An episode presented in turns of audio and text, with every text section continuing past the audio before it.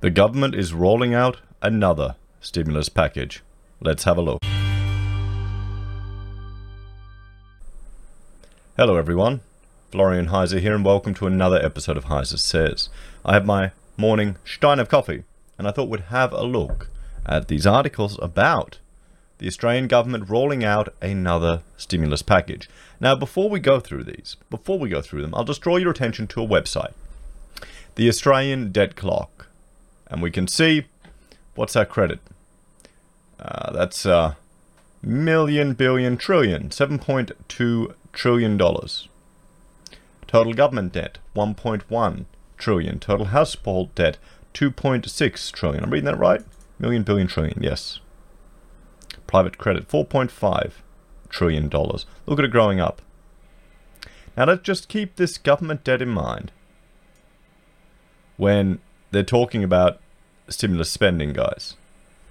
Because here we go, government debt. Total government debt, national government, state, and local. I mean, there you go. Look at that. From 2007 to now. And you know what happened just around 2007? The GFC. And part of the GFC was a significant portion of stimulus spending, the building education revolution. Now, if anyone who has worked in the industry, if you haven't worked in the industry, you're not familiar with how dodgy it was run. There were cases where buildings would be demolished that were perfectly fine and replaced with new buildings. It's a perfect example of the broken window fallacy. And if we look, let's let's look. You know, all that money, all that debt that our country's gone into. I'm just trying to find a a button here to show you. Education. I mean, there you go. Look at that. 2006.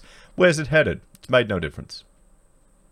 And over that same period, over that same period, our population has increased. So Australia has been actually growing slower per capita over that time. The economy's been depressed. So when they're talking about stimulus spending, when they're talking about stimulus spending, one way or another, we're going to pay for it. Guys, it's not free money. Money doesn't come out of the air. Even if they print the bloody money, it decreases the purchasing power of what we have. Inflation is just another tax. People don't get this. They don't understand. If they did, if they did understand, they wouldn't be accepting all of these things. Because okay, the thing is, the politicians who are promising this, who are giving this away to kind of stimulate the economy or to keep it on life support, they're going to be dead by the time this gets paid, if it ever does. They're not going to have to encounter the ramifications of this. Most of us won't have to. It'll be our children or our children's children. And that's going to be generations of people who are going to have to struggle to pay off this debt and who are going to have to do it through taxes or through other nefarious government means where they're taking your wealth to prop up businesses to prop up businesses which frankly some of them don't deserve to be propped up i mean is anyone here anyone here in favor of supporting you know qantas or even virgin particularly qantas with their share buyback recently and what's going to happen these businesses they may have to shut down they may have to cut back staff they may have to sell off their assets but when good times return, new players will come in, they'll see the opportunity in the market to provide a service, and then they will rise again. That's what happens. That is what happens, guys. But, I mean, this is just getting ludicrous how much, as a share of our GDP, the government is pumping into this stimulus. And the, I honestly think most people don't realize that this is all our, our future taxes that they're spending now that we're going to have to pay back. This isn't free money. A lot of people don't seem to appreciate that government debt is all our debt. It's the debt of every citizen of the civilization. So let's have a look. The federal government's second stimulus package offers 66 billion worth of measures for illness hit economy. Small businesses will be given up to $100,000 to keep their staff employed during the illness crisis and have their loans guaranteed. Their loans guaranteed by the Commonwealth as part of the Morrison government's second economic stimulus package. Now, the government guaranteeing business loans seems like they're, you know, are they doing a favor for the businesses or are they doing a failure, a favor for the banks? Prime Minister Scott Morrison is set to unveil the $66 billion worth of measures today, including relief for retirees and a new wage or safety net for workers who lose their job. There is a lot of pain coming, but we're going to cushion the blow as best we can, Mr. Morrison said.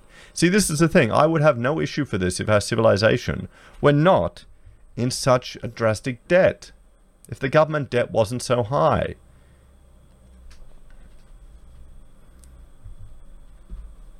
There's a lot of pain coming. Yeah, we're going to cushion the blow. Not for profits and small businesses will receive a tax free cash payment of up to $100,000 with a minimum payout of $20,000 for eligible companies. The payments will be delivered by the tax office as a credit on an activity statement from late April. Well, there you go. There you go. I, I, I don't think we'll get one. Not with our, not with our business. We don't have any employees. You know, there you go. Hire someone for a week just to get the credits, but it won't work. It builds on the measures introduced in the first $17.6 billion economic stimulus package announced more than a week ago. With companies reluctant to borrow, the Commonwealth is also offering to guarantee unsecured loans of up to $250,000 for a term of up to three years. They really want us to get into more debt. They want these businesses to get into more debt. Bloody hell. This is crazy. What happens when government guarantees loans? Look at the education system in the United States. Look at what's happening there in the uni- university system. It's just become incredibly unaffordable. It's been an utter disaster. And I, I thought we had, you know, a more conservative government, less likely to hand out money. See, this is this is where people are saying there's a difference between the two. It is so slight between Labor and Liberal right now. It's hardly anything. Hardly anything at all. You know? Designed to help businesses and workers ride out the economic calamity caused by the illness, Mr. Morrison has likened these economic measures to a bridge. We want to help businesses keep going as best they can or pause instead of falling apart, Mr. Morrison said. We want to ensure that when this crisis has passed, Australia can bounce back. And then, and then we'll have this additional burden to our government debt. And that's not even counting the QE that's coming from the Reserve Bank. That's going to chip away at our purchasing powers, or the increase to the re- repurchasing market, the repo market, as well that they're doing. And then the fact you add to that the dollar is crashing, we'll have a look. I'll bring up the website now, Trading Economics, and we'll see, you know, what's the dollar at now? Forex, we're at 58 cents US. Oh, we're one cent, oh, almost one cent higher than New Zealand. That's great. Remember when we were 20 cents higher than the New Zealand dollar? Taking into account the first round of stimulus, the measures and the measures announced by the Reserve Bank this week, the government said the total economic assisted assistance package was worth 189 billion or equivalent to 9.7% of Australia's gross domestic product. 9.7% of our GDP, 189 billion. Now let's let's bring up this chart here from the OEC so we can just compare it to some other industries. First we'll we'll look at tourism. So this is 189 billion. That's three times the entire tourist industry in Australia. Three times. Let's have a look. Our iron ore exports are 48.2 billion. Well, it's almost four times that, isn't it? No, more than four times. Coal, 47 billion, bigger than coal. So it's iron ore and coal combined. Well, actually, all of our exports a $243 billion. So it's all. it's getting close. Come on. Come on, ScoMo. You can do it. It's more than our petroleum gas exports, more than our gold exports. Let's have a look here at the metals. Oh, sorry. It's more than all of the mineral exports of our nation, $131 billion. So we'll go minerals. We will we'll hide all of these other ones isolate. Precious metals. You know, it's more than our precious metals, guys. It's nearly equal to all of the imports of our civilization. So, this is going to have a drastic impact. This isn't free money. Do people get that? Do they get that? The financial impact is so severe and uncertain that this second package is unlikely to be the last. So they're talking about more. They're talking about more. So how do you prepare for this? What what do you all think about this, guys? Do you think it's a good thing? Do you think people realize the actual implications of this? Let me know your opinions in the comments, everyone. On Saturday, Shadow Health Minister Chris Bowen repeated Labor's calls for a permanent increase in the New Start allowance or unemployment benefit to help Australians who find themselves without a job. It's similar to the health challenge facing the country. If in doubt, do more, he said. And we have said consistently what the government's done so far in health and the economy is good, but not good enough. Well, there you go. 9.7% of our GDP is now being pumped out in stimulus in one way or another. What do you reckon that'll do to, to confidence? Do you think any businesses, I guess if you're guaranteed, if the government is guaranteeing a loan, why wouldn't you as a small business borrow a quarter of a million dollars and I don't know, let's say put it all in gold or in silver? Why not? Government's going to guarantee it. Oh, I haven't brought it up. Hang on. You know, gold at fourteen ninety seven, silver at twelve dollars sixty. That's what a lot of people are going in to hedge against, well, the fall in the Australian dollar and potential significant inflation. Why would I still don't understand?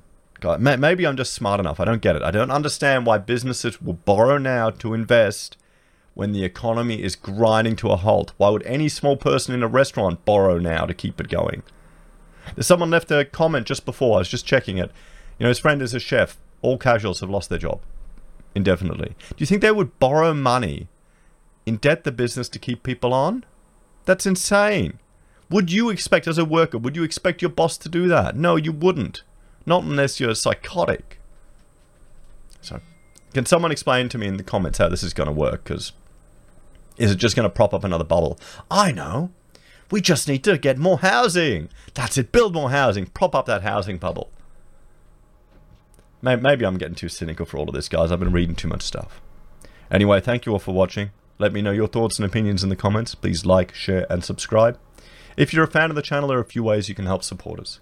You can join the channel here on YouTube or on Patreon for a small monthly fee. You can use our affiliate links at Amazon or eBay for your consumer purchases, or KuCoin and Independent Reserve for the crypto traders out there. We also have merch we sell from the Heise Says website or from Teespring and PayPal if you want to contribute that way. Thank you all very much. Have a great weekend and stay healthy. Take care.